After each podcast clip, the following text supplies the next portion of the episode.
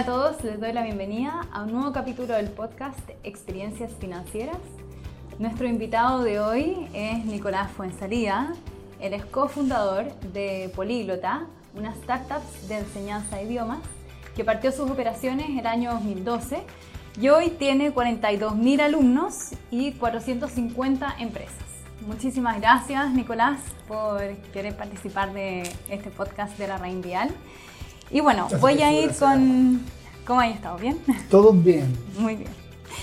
Oye, entonces voy a ir con la primera pregunta. ¿Cómo partió Políglota? Y quienes no lo conocen, ¿a qué se dedica? Nosotros enseñamos idiomas, eh, estamos en el mercado de darle nueva oportunidad a las personas, expandir sus oportunidades y sabemos que los idiomas son fundamentales para los negocios, para escalar, para vivir experiencias. Entonces, nosotros empezamos hace más de 10 años, dándonos cuenta que en Chile y Latinoamérica había un gran problema en cuanto al adquirir un idioma. Solo viendo el inglés, como el ejemplo de siempre, hay mucha gente, más del 60% de las personas que toman cursos en el colegio, en la universidad, algunos después toman cursos particulares o en institutos, y entre el 2 al 5 6% apenas realmente habla inglés en el continente. Increíble. Entonces, una locura. Y dijimos, hay que cambiar esto. Eh, sabíamos que la, los métodos tradicionales no funcionan para la mayoría de las personas. Y también son caros. Son poco caros, asequibles. son poco asequibles y también no funcionan para, que- para hablarlo. Mucha gente lo termina leyendo, escribiendo, pero no para hablarlo. No sé si la experiencia de usted con amigos de usted, los que saben inglés, generalmente es porque tuvieron otras experiencias. Viajado, Claro, o te met, o sea, te vas a un país de- en donde estás obligado a hablar el idioma. Exacto. La mejor, nosotros siempre decimos, políglota es la segunda mejor manera de aprender idioma. La primera es irte a otro país, enamorarte de un extranjero o extranjera, de ahí viene políglota. y bueno, y empezamos haciendo, buscando qué era lo que faltaba. Y lo que faltaba eran eh, práctica. Práctica social, interacción. Y empezamos haciendo eventos en bares, no teníamos un modelo de negocio, tuvimos cuatro años levantando un poco de capital, y les podemos contar más de eso, eh, quemando plata como loco, buscando un modelo sostenible. Esto era presencial en los Presencial bares. se en bares con una cerveza, Ya. no chicos, grande, eran eventos Ah. 40 personas. Porque aparte partió siendo gratuito y después empezaron a... Tal cual, eran eventos sin profesor, sin metodología. Se abre un evento italiano. Juntémonos y conversemos. Exacto. ¿Quién sabe italiano? Casi nadie. Chuta. Así. Eran como puras personas que querían aprender italiano. y- claro. Claro. Nadie sabe cómo, pero interactuaban. Pero estaba más enfocado en gente que ya sabía algo del idioma. En España hicimos eventos que nosotros no estábamos. Se No. organizaban con No. voluntarios de más de 100 personas. Bueno, y la autor creció, nos fue bien en cuanto a usuarios, no también el negocio. En el 2016 pivoteamos a una solución presencial, ahora sí grupos pequeños, pagados, con un profesor, con una metodología, en cafeterías, lugares sociales. Y el 2020 cambiamos al modelo online, la pandemia nos dio un, un empujón. Teníamos dudas de si la magia que se crea en Políglota iba a, poder, iba a sobrevivir a una plataforma online. Por varias razones que tienen que ver con la competencia, que también podemos No. entrar a eso después. Pero al final, Y ahí fue como el boom, ¿no? y ese fue el boom.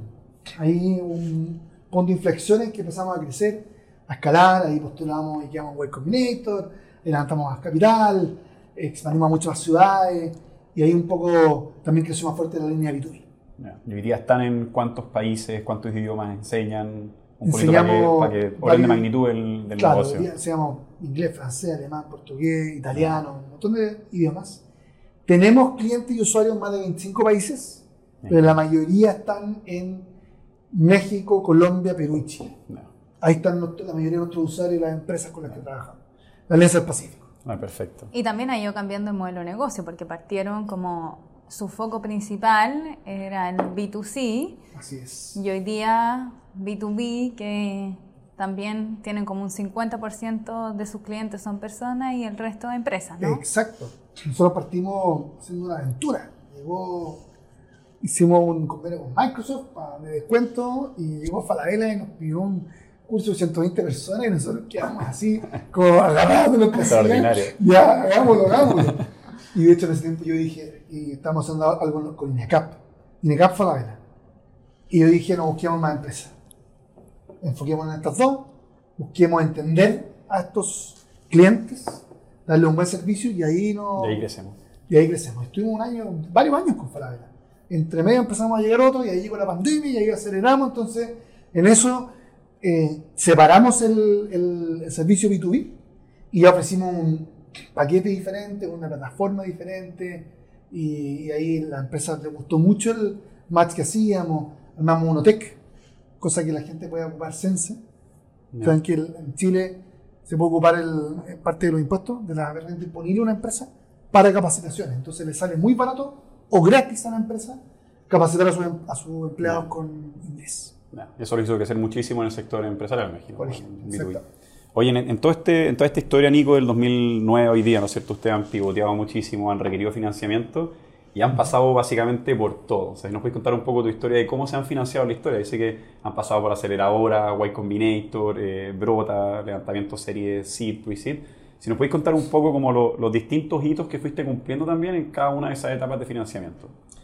Bien, pues mira, nosotros eh, también hemos hecho todo tipo de modelos. Ya. Porque al, pri- al principio teníamos un, un servicio, una startup, que lo único que hacía era quemar plata.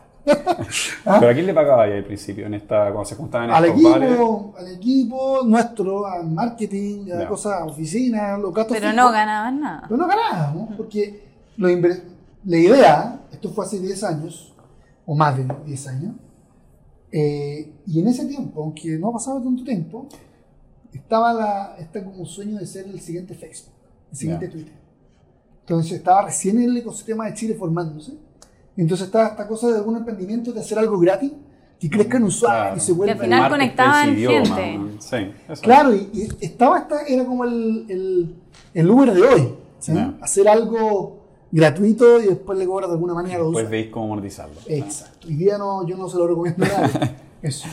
Eh, y el punto es que empezamos a hacer esto gratuito y funcionaba porque la gente llegaba y estábamos buscando cómo monetizarlo. Ya. Buscamos cobrándole a los bares, no funcionó. Buscamos llevando productos de empresas a reuniones, no funcionó. Buscamos con un Corfo armar un paquete de coaching inicial para que la gente supiera el mínimo y llegara a lo Ya. no funcionó. Buscamos un modelo similar a Airbnb, donde habían hosts que armaban los eventos, tenían un fee chico. Eh, Algo entró, pero no funcionó. Ya. Y ¿Y quién les creyó ahí entonces? bueno, teníamos fondos. Nosotros levantamos. Eh, Guaira invirtió en nosotros la primera Sí, generación, perfecto. que es una aceleradora. Eh, Mountain Nazca nos puso 300 mil dólares, que hoy día se ve poco, solo que vendemos, vendemos más que eso cada mes. Claro. Pero para nosotros en ese momento era más plata la que habíamos visto en Oh. toda nuestra vida. Y, y eso fue lo que nos dio tiempo. Pero ahí se financiaron entregando equity en realidad. O sea, la aceleradora lo que entiendo yo es que te, te entregan Sí, un, porce- un- un cierto capital a cambio de un porcentaje de la compañía, ¿no es cierto? exacto. Eso fue Guaira. Y Nazca también, equity por inversión. perfecto. Y tuvimos mentores, nos ayudaron. Y ellos nos dijeron, no busquen modelo de negocio, sigan creciendo en usuarios gratuitos. Ya. Y nosotros, por suerte, fuimos porfiados. Porque algo, algo de comercial tenemos en las venas y algo de financiero y dijimos, no sé si esta cuestión se va a sostener así. ¿no? Entonces empezamos a buscar modelos y en 2016, cuando ya no nos quedaba nada, ¿ya? Por eso y como O sea, estos 300.000 se se desaparecieron. fueron. Ya. O sea, flujo de caja no, no, no vale la pena ni mirarlo en ese momento. Y ahí, como la escasez es más fácil de administrar, ahí logramos llegar a un modelo sostenible. Y en ese tiempo, esos cuatro años que avanzaron, estuvimos haciendo bootstrapping, que es otro trayecto muy diferente. Explícalo a- para quienes no Sí. conocen el concepto de Bootstrapping, bootstrapping. es con las botas puestas, con tus propios recursos, tus propios, que en ese tiempo nosotros era nada. ya. Eh, de hecho, tomamos, ya, ya no nos queda plata y descubrimos que el modelo que habíamos creado funcionaba, pero de estar así, quedamos así. Ya. Pero nosotros no estaba ganando plata, entonces tu- tomamos un crédito en el banco de 10 millones de pesos. Crédito tradicional en un banco Claro. en Chile. Un crédito Ya. con- Chico, Crédito consumo, claro. y, y, y arraigando ya lo poco que teníamos. Y ahí empezamos ahí, uh, y Era llegamos a bonito, break even en 10 meses y empezamos a crecer y a pagar el crédito, lo pagamos y seguimos creciendo. Y a los dos años decidimos abrir Perú y México. Ya en ese momento estábamos en tres ciudades, o sea, estábamos solo en Santiago y abrimos Perú, y abrimos Ciudad de México. Esto requería contratar Lima, gente allá. Claro. Sí, no. Yo me fui a Lima, solo, con Bien. maletas. Eso es algo que, un gran tema, el tema de si uno tiene que viajar o no cuando va a un país. Yo creo que es una buena escuela. No es necesario para todos los países. Nosotros abrimos Colombia sin pisar No, Colombia. y para todos los negocios. pues, hay SaaS que son exportables sin necesidad de tener equipos allá. eh, depende del. el ¿Y a. México quién se fue? José Sánchez, mi socio. Somos tres socios. Yo, Ya. Nicolás Fonsalía, yo soy el comercial, el Chief Commercial Officer. Carlito Aravena, el CEO. Él se quedó en Chile en ese tiempo. Y mi socio José Manuel Sánchez, que es el gerente de operaciones y de producto, se fue a México. Y ahí crecimos por nuestros medios y fuimos creciendo. eh, crecíamos bien, pero no era así un. No era explosivo. No era explosivo No. para que íbamos creciendo de poquito. Y en la pandemia nos vimos obligados a cambiar el modelo de nuevo, a pivotear completamente al modelo online. Las primeras semanas fue, Un caos. Nefasto. Mm. o sea, las ventas se fueron a cero, las cafeterías cerraron todas, los clientes teníamos No, y aparte miedo. fue como repentino. O sea, Sí, nadie esperaba. todos decíamos esta cosa de China, y todos decían, no, yo sabía que venía, nadie sabía. Nadie tenía idea, imagínate. Nadie sabía. Entonces eh, tuvimos que reinventarnos. Eh, el directorio nos dijo, éramos como 60 personas, saquen a casi todos 15 con 15 personas y aguanten debajo de la hora. Y tuvimos que calcular los finiquitos de toda la empresa. Tengo una foto ahí de, la, de, los, de, los, de los Zoom, así con las caras de, de presión de nosotros. Oh, qué duro. Pero decidimos mantener al equipo Ah, no lo hicieron. No hicieron caso al directorio. No de nuevo. la. Ya. No hicimos caso. Hay que, el directorio hay que escucharlo, hay que tener buenas sesiones, tienen que ser sus partners. Escuchen a los emprendedores, digo, escuchen a, los, a sus directores, pero tomen decisiones. El directorio no son sus papás. No tiene que escuchar. claro, las decisiones las tienen que tomar ustedes. Sí, eso significa también como responsabilidad de las Lógico, acciones. No le voy a decir, no, es que él me dijo. ¿Y cómo, ¿Y cómo hiciste frente a eso? Porque tenía ahí, claro, 60 personas empleadas, tiempos difíciil, se fueron online, ingresos a O sea, cero. fue duro. Obvio, una presión no menor. Nosotros No menor. en ese momento no teníamos capital para pagar los sueldos. Tuvimos que, bueno, postulamos FOGAPE, esto fue en la pandemia porque nos paró en seco en las ventas. ¿sí? Y hablamos con toda la compañía, dijimos la situación en la que estábamos y, y que voluntariamente la gente podía, voluntariamente, esto es quizá poco atractivo, ¿ah? decirlo, pero voluntariamente bajarse el sueldo por, por capa. Los que ganaban un poco menos, menos, los fondos fueron los que más nos redujimos y toda la compañía se redujo el sueldo. No te puedo creer. Eh. Habla muy bien de ustedes. ¿ah? Fue, fue una invitación, puede ser que se la hayan tomado muy en serio la invitación, pero, pero si alguien no quería hacerlo, no lo hacía. Ya. Y, y eso nos permitió Seguir navegando. para seguir navegando y después de un par de meses ya estábamos y después se, se- nos pusimos al día y empezamos a crecer y la cuestión empezó a escalar. ¿Y dónde, En dónde tres meses entra- estábamos vendiendo más de lo que vendíamos pre-pandemia y ahí postulamos Y Combinator, quedamos en. Y Combinator. Nosotros postulamos así como, ya, ahora que somos más escalables, decidimos como una semana antes postular. Hicimos el video, llenamos la cuestión, ya, filo. Mandamos. Dicen que quedar en Y Combinator es más difícil que quedar en Harvard. Sí, sea, es, así un- es. es una locura. Se, se supone. Ah. Tal cual. Y postulan mil, cientos de miles de startups todos los años. Y de hecho llegamos a la entrevista Y Combinator y ahí podemos, profundizar en eso después, pero una locura porque nos hacían preguntas y nosotros como que contestábamos otra cosa y me decían No como, sabían "Guys, hablar el answer the idioma". question". Nosotros, "Ah". Teníamos 10 minutos para la entrevista y pensamos que nos fue pésimo y no fue. Y ahí levantamos capital con un demo day, en- con inversionistas gringos que tienen otra velocidad. Eh, después hicimos también un poco más adelante, hicimos algo de deuda, vimos los bancos ya con otro ¿Deuda tradicional? o- deuda tradicional, no venture con otra espalda, no venture debt, sino Ya. mostrando los libros eh, a los bancos. Y también hicimos levantamiento con Brota hace más de un año. Cuenta lo que es Brota para quienes no lo conocen. Brota es una plataforma de crowdfunding eh, que invita a un startup a levantar capital, dejar así un porcentaje de la compañía, 5%, 10%, y levanta con ángeles, personas comunes y corrientes. Yo he invertido en más de 15 startups con Brota y otras de manera indirecta con los fondos que tiene. He tenido dos exits ya, Pago Mira. Fácil y Baby Tuto. Eh, Pago Fácil tuvo Bueno, al final sí. 36 años de rentabilidad, así que estuvo bueno. Eh, con- tiene su amor toda la historia, pero no, no, no nos vayamos por la rama. Eh, el punto es que tú puedes participar de compañía. Y nosotros queríamos sumar socios estratégicos, queríamos, estábamos empezando a apostar al B2B. Y dijimos, sumemos socios de diferentes lugares, personas que nos presenten a, otro, a otra empresa. Entonces abrimos, eh, pusimos como meta 600 millones y juntamos algo antes y abrimos al público y en cuatro horas se juntaron los 6 millones. 600 Sí. Ah, impresionante. y lo cerramos y lo dejamos abierto así como, ya, hagamos funding. Sí, fueron como mil y tanto, de hecho, ¿no? Al final fueron como 1.100 millones de pesos. Yo invertí en usted eh, vía brota, así que ah, O sea, muy bien, Juan. lo estoy Muy siguiendo de bien. Somos cerca. socios. Oye, y en relación a eso, ¿cómo has ido decidiendo en los distintos tipos de instrumentos eh, que tomar? O sea, si es deuda, ahora brota, o sea, Yo creo que hoy en día, al igual como uno diversifica en invers cuando uno tiene que diversificar cuando uno invierte, yo creo que los emprendedores tienen que aprender a diversificar las fuentes de financiamiento. Porque ya hemos visto cómo el mercado se puede desplomar.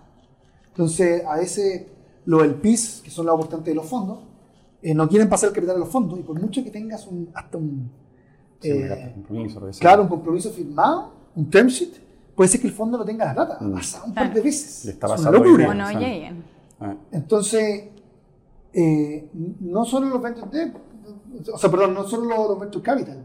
Entonces hay que tratar de ir por deuda, hay que tratar de ir por quizá un crowd, hay que ver otras maneras para no tener todos los huevos en una sola canasta, porque a veces el sistema colapsa por un lado. ¿Y, O sea, incluso en temas de banco. y cómo, cómo Nosotros teníamos la plata en Silicon Valley Bank, Chuta. Pero no teníamos toda la plata, teníamos 7 o 8 bancos en diferentes países. Ah. Entonces teníamos algo y quedó la embarrada y nosotros, en fin, nos dejamos ahí un rato a ver qué pasa y no pasó nada al final. Entonces, diversificar. Esto, esto es muy ajeno para la mayoría de los emprendedores. Nosotros, vía la alianza que tenemos con Endeavor y estar metido en el ecosistema, se nos acercan muchos emprendimientos buscando financiamiento y no conocen este pool de alternativas. Ah. ¿Cómo aprendiste tú lo que la diferencia entre lo que es entregar equity o levantamiento de capital, deuda, brota, scalex? Hoy día tenéis un abanico de alternativas para levantar capital y además tú venís de un background de, de filosofía. Sí, ¿ya? yo No estudié- venís del mundo financiero, entonces... Sí, yo soy comercial de. ¿Cómo de entraste corazón. en esto? O sea, porque Claro. al final capacitarte tampoco es algo fácil, porque hoy día es un pool de oportunidades gigantes la que tenés. Sí, yo soy de corazón comercial, pero mi background, background es. eh, Ahí nos contaban que tenía bares también. Sí, tuve un bar restaurante tres años, lo pasamos increíble con, con mi socio, otro socio. Eh, eh, pero estudié filosofía, hice un magíster en psicología, entonces soy humanista de formación. Me enseñó a pensar la filosofía Ah. y a hacerme las preguntas correctas. A veces mi socio lo vuelvo loco porque es como en la filosofía al final Les cuestionas todo. cuestiono todo. Les como- su forma de pensar. Claro, Eso es que estamos- cuestionar la decisión. El ejemplo clásico es como tenemos tres caminos A, B, C y yo quiero A por, es- por esta razón y yo también quiero A por otra razón y digo, bueno, vamos por A. Y digo, no, es que yo no estoy de acuerdo con tus razones. Pero da lo mismo, todos queremos A, ¿o no? Sí, pero yo creo que es súper importante la- las premisas que estamos... Oh, No, insoportable. Entonces, porque claro, el negocio depende porque después pueden cambiar lo- lo- el contexto y las razones importadas. Entonces, en fin. Eh, la pregunta era más bien hacia, la, hacia cómo, cómo elegir esto. Sí. O sea, ¿cómo te informás y cómo elegí al final? Yo creo que efectivamente en el ecosistema hay pobre eh, como educación financiera. Más allá de la personal, que hay muchas startups que están haciendo, compañías que están haciendo cosas, nosotros mismos muchos cursos de inversión, eh, hay poca, pocas maneras de que los founders puedan enterarse de, de cómo levantar capital, de qué significa los términos de condición, el on y el, y, y el 2X, y cómo, todo lenguaje, todo un Aparte, mundo es como un círculo súper cerrado. Sí. O sea, o, o tú Toma, no- toma a 10 emprendedores y Sí. ponle un ejemplo de, de, una, de un emprendedor que levantó con Ángeles, después con un fondo, que pidió un 2X más un descuento, y después le- alguien que puso un 6, después una serie A, después una serie B, y dile, ya, tuviste un éxito ahora, voy a intentar comprar por 50 millones. Reparte la plata. Y la mayoría de los emprendedores no van a Matemática financiera imposible no Claro. Y más allá de que vaya a tener abogados que te van a ayudar con eso, y que a veces no es tan fácil, armar el cap table fully diluted, que Sí. para los que en, en el fondo es como tú ordenas todos tus accionistas una vez que está todo diluido en las siguientes rondas, por así decirlo. el emprendedor tiene que saber qué está vendiendo. Le estoy pasando un 10% de mi empresa a un fondo y después, ¿cómo se lo va a llevar? Obvio. Eh, porque a veces hay unas condiciones que son bien locas. Claro. Y hay emprendedores, y ojo con esto, lo que están escuchando, me da de salir la cabeza. Hay emprendedores que vendieron su startup y no se llevaron nada. Sí. Así que, ojo y ojo. La letra chica finanza ahí hay que estar súper atento. Oye, Nico, cuéntanos un poco, ¿qué es lo que están buscando hoy los fondos? Porque vemos que hace un par de años para startups era mucho más fácil eh, levantar capital y hoy día el tema está muchísimo más complicado. Cuéntanos un poco cómo ha sido tu, tu experiencia y qué es lo que ves. Bien, buena pregunta. Eh, poco contexto. Para todos los que escucharán esto después, métanse a City Insights o alguna TechCrunch. Un- Uno puede ver gráficos del levantamiento mundial. Y es impresionante porque tradicionalmente ha sido difícil levantar capital. Hay que tocar muchas puertas. Y en el 2020 ocurrió el colapso de la pandemia y se empezó a acelerar todo lo digital. Y hubo como un hype, una aceleración del levantamiento de capital. Y, ¡uff! se fue para arriba en todo el mundo. Ahí fue cuando aparecieron todos los unicornios. Claro. Darte contexto de tasas bajas, exceso Claro. de liquidez, más plata en el Exactamente, mercado. mucho liquidez, tasas bajas. eh, todo esto es previo al, a la, a cuando llegó la deuda del COVID y previo a la guerra y todas esas cosas que pasaron después. Eh, entonces había mucho, mucho capital dando vuelta y era fácil levantar. Y, y pasa que también había como competencia por buscar las mejores oportunidades. Entonces muchas startups levantaron también a una valuation súper alto. Mm. Eh, entonces, hicieron crecer mucho la evolución de la compañía a startups que incluso no vendían tanto y que, y que su valorización tiene que ver con la oportunidad de mercado que tenían, que puede que exista, efectivamente, pero no, no era un múltiplo de venta, no era un O sea, múltiplo se de vendían muy bien. Claro, y hay algunas de esas. Entonces, y, y el problema es que eso es difícil de sostener en el tiempo, porque tú tienes que después subir un- una valorización y tiene que ir ojalá con tracción, con venta, con algo. Y lo que pasó post pandemia, que después, junto con la guerra, crisis de Nazi, un montón de cosas que se juntaron, que probablemente alza de aquí, los gente la alza de tasa, las deudas que llegaron de vuelta, y seguramente la gente de la red mundial sabe explicar mejor que yo, eh, se agotó y, y el capital ya no está tan, tan disponible. Entonces empezaron los fondos, los LPs, que son los que ponen la plata en los fondos, no querían poner la plata en los fondos, los fondos no querían poner la plata, empezaron a ser más quisquillosos, le empezaron a pedir más rentabilidad a las startups, se empezó a hablar de una crisis financiera, Y Combinator nos envió un mail bastante antes de que quedara la embarrada, diciendo, take everything, change your plans, como agárrense, Que se se viene viene, bueno. fuerte. Y nosotros, de hecho, en ese momento hicimos caso y empezamos un plan para volver a mirar rentabilidad. Nosotros estuvimos haciendo bootstrapping, creciendo por nuestros medios, y con la pasada por Combinator pusimos todo en, En crecimiento. en crecimiento, aceleración. crecimiento. Y contratamos equipos de tecnología y más para fortalecer la, la plataforma. De hecho, nosotros empezó a llegar mucho usuario y, y aguantaban en lo general, pero en los cyber llegaba mucha gente a comprar y mucha gente tomando cursos y se caía el sitio. Entonces no estaba preparado para recibir tantos usuarios. Tanta gente. Tuvimos que invertir más en estructura tecnológica, en cambiar toda la estructura, la arquitectura del sitio por dentro. Bueno, todo eso avanzamos. El punto es que teníamos que llevar un mejor equilibrio entre gasto y eh, ingreso. Entonces tuvimos que hacer harto eficiencia. De, durante todo este tiempo hemos logrado aumentar muchísimo la rentabilidad. Hemos llegado a, a EBITDA positivo varios meses, no todos los meses todavía, pero es un gran paso. Que muchas startups se pueden dar el lujo. Hay startups que son SaaS, que requieren de tres años, por lo menos cuatro años, para tener la cantidad de clientes suficientes para que esto tenga Claro. entonces, y esas startups que tienen buenos productos se están quedando sin capital. Y es súper duro. Y hay otras startups que tuvieron un valuation muy alto, así llegaron a ser unicornio o centavos, valen 500 millones de dólares. y después se dieron cuenta que la única manera de levantar capital era hacer un down round, o sea, disminuir su valuation, y no quieren hacerlo. Entonces, la única manera era hacer layoffs. Y empezó a hacer los layoffs. En un lado, en otro lado, afectaron los clientes entre compañías que se daban. La crisis se aceleró aún más y al final todas las empresas, o casi todas las empresas, han hecho layoffs en Latinoamérica y el mundo. Entonces han tenido que, layoffs es sacar gente, por si acaso. Tener que despedir para achicar los costos fijos. Y, y ha sido duro, ha sido un año súper duro. Nosotros también hemos tenido que achicar un poco el, el buque para llegar a la rentabilidad. Y eso nos ha permitido hoy día estar mucho mejor parado. Y, y ¿Cuánta gente trabaja en Políglota? 100 hoy? personas. Ya. Es un book igual Sí, pues, hacer una startup. Sí. ¿Y qué están buscando los inversionistas entonces? Volviendo a la pregunta, rentabilidad y están buscando también oportunidades claras. Si yo pongo plata acá, ¿cómo la, la multiplico? O sea, que lleguen a decirle, oye, somos una empresa disciplinada, tenemos estos indicadores, ojalá crecimiento, ojalá obviamente, Obvio. que estemos creciendo, aunque este año se está castigando mucho menos ¿ah? el, el crecimiento. O sea, antiguamente, antiguamente, si no crecí 20, 40% al año, No te miraba. pero hoy en día se entiende un poco más, o sea, estar Dado el contexto. dado el contexto, o estar vivo, Claro. o estar rentable, son cosas que hoy día se buscan. Y una oportunidad. Nosotros, de hecho, así, nosotros mismos. Hoy día estamos bien, pero queremos potenciar el B2B, que está con un súper retorno. Entonces estamos haciendo una mini ronda privada, por invitación a los inversionistas que invirtieron, pero a gente así como, Ya. ya te va a llegar, ya te va a llegar, de, de en el fondo lo que quieren reinvertir.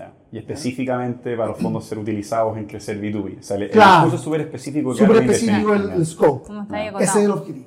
Claro, que va a crecer de esta manera y que tiene un potencial éxito al inversionista de esta otra manera. Exactamente. Al final el plan, sabes, en el claro. fondo, que, que la plata se va a multiplicar de alguna manera porque esa línea de negocio tiene una alta rentabilidad. Listo, Juan, ya Oye, sí. partiste. No, bueno, no, extraordinario. Ya menos más. no tengo mucho, pero igual.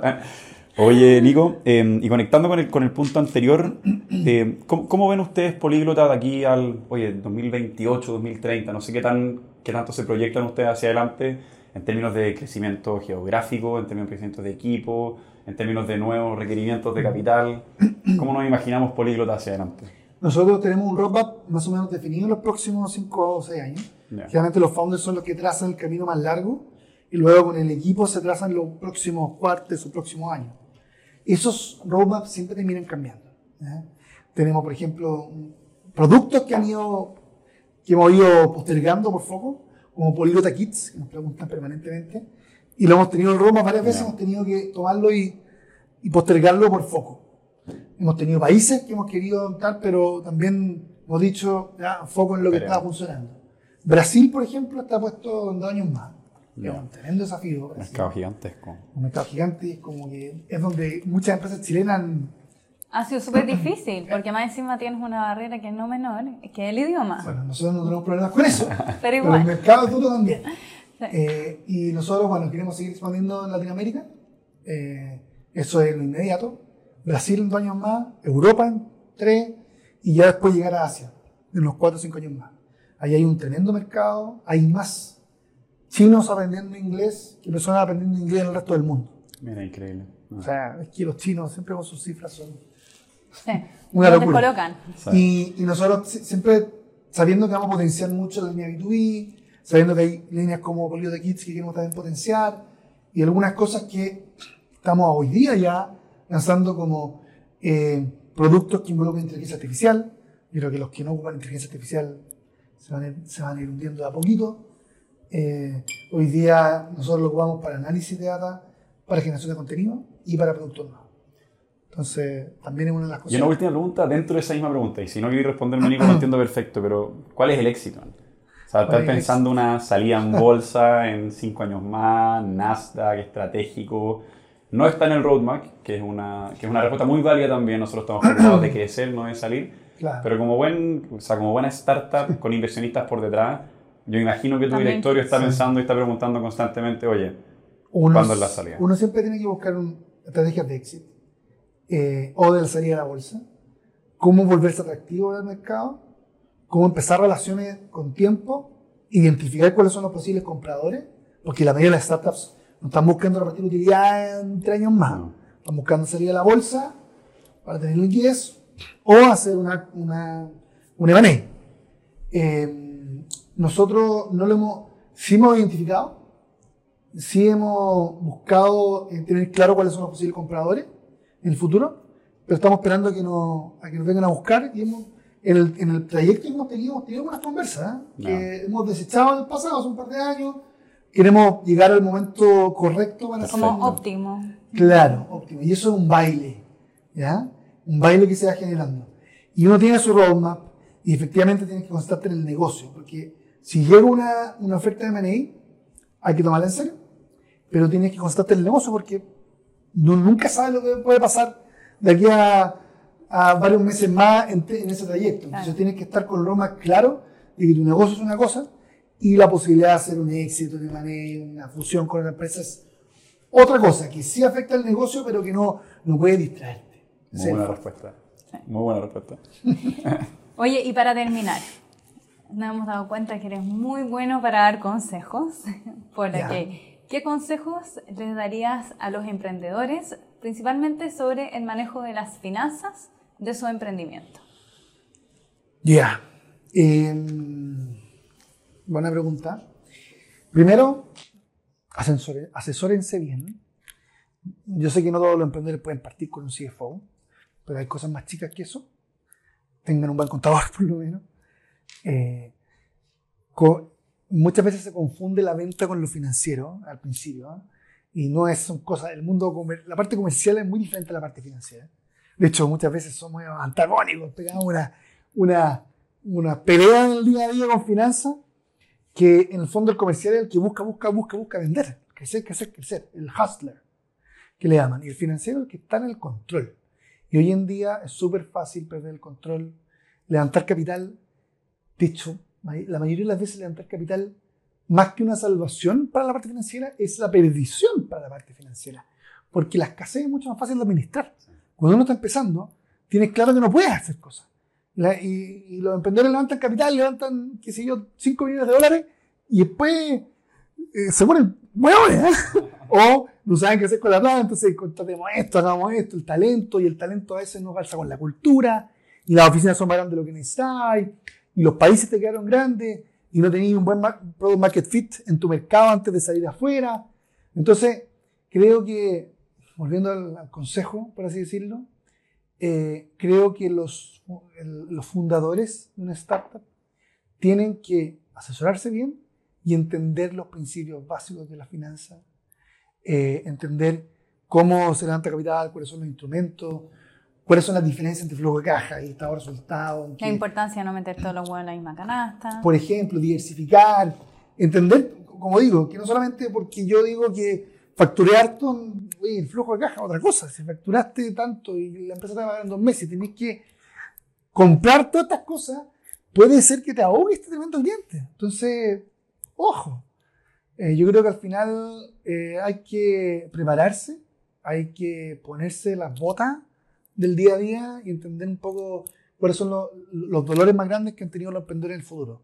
Mentores, aceleradoras, dan a veces algunos, algunos chispas.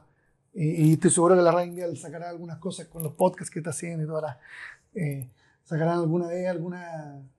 No sé, un- algo del tema financiero. Hemos sacado cursos varios. Sí, hemos hecho. Sí. Sí. Y hemos hecho también o sea, varias clases de levantamiento de capital, Andeo, cosas así. Eh, Pero es verdad que no hay mucha información disponible para emprendedores. Sí, sí, ahí hay tarea pendiente. Tarea pendiente. Gracias por la invitación. Muchísimas. No, gracias, a ti, Nico. Nico. Muy buena conversación. Sí, muchas gracias Juan. Muy interesante la conversación. Así que muchas gracias a todos ustedes por escucharnos en un nuevo capítulo de nuestro podcast Experiencias Financieras.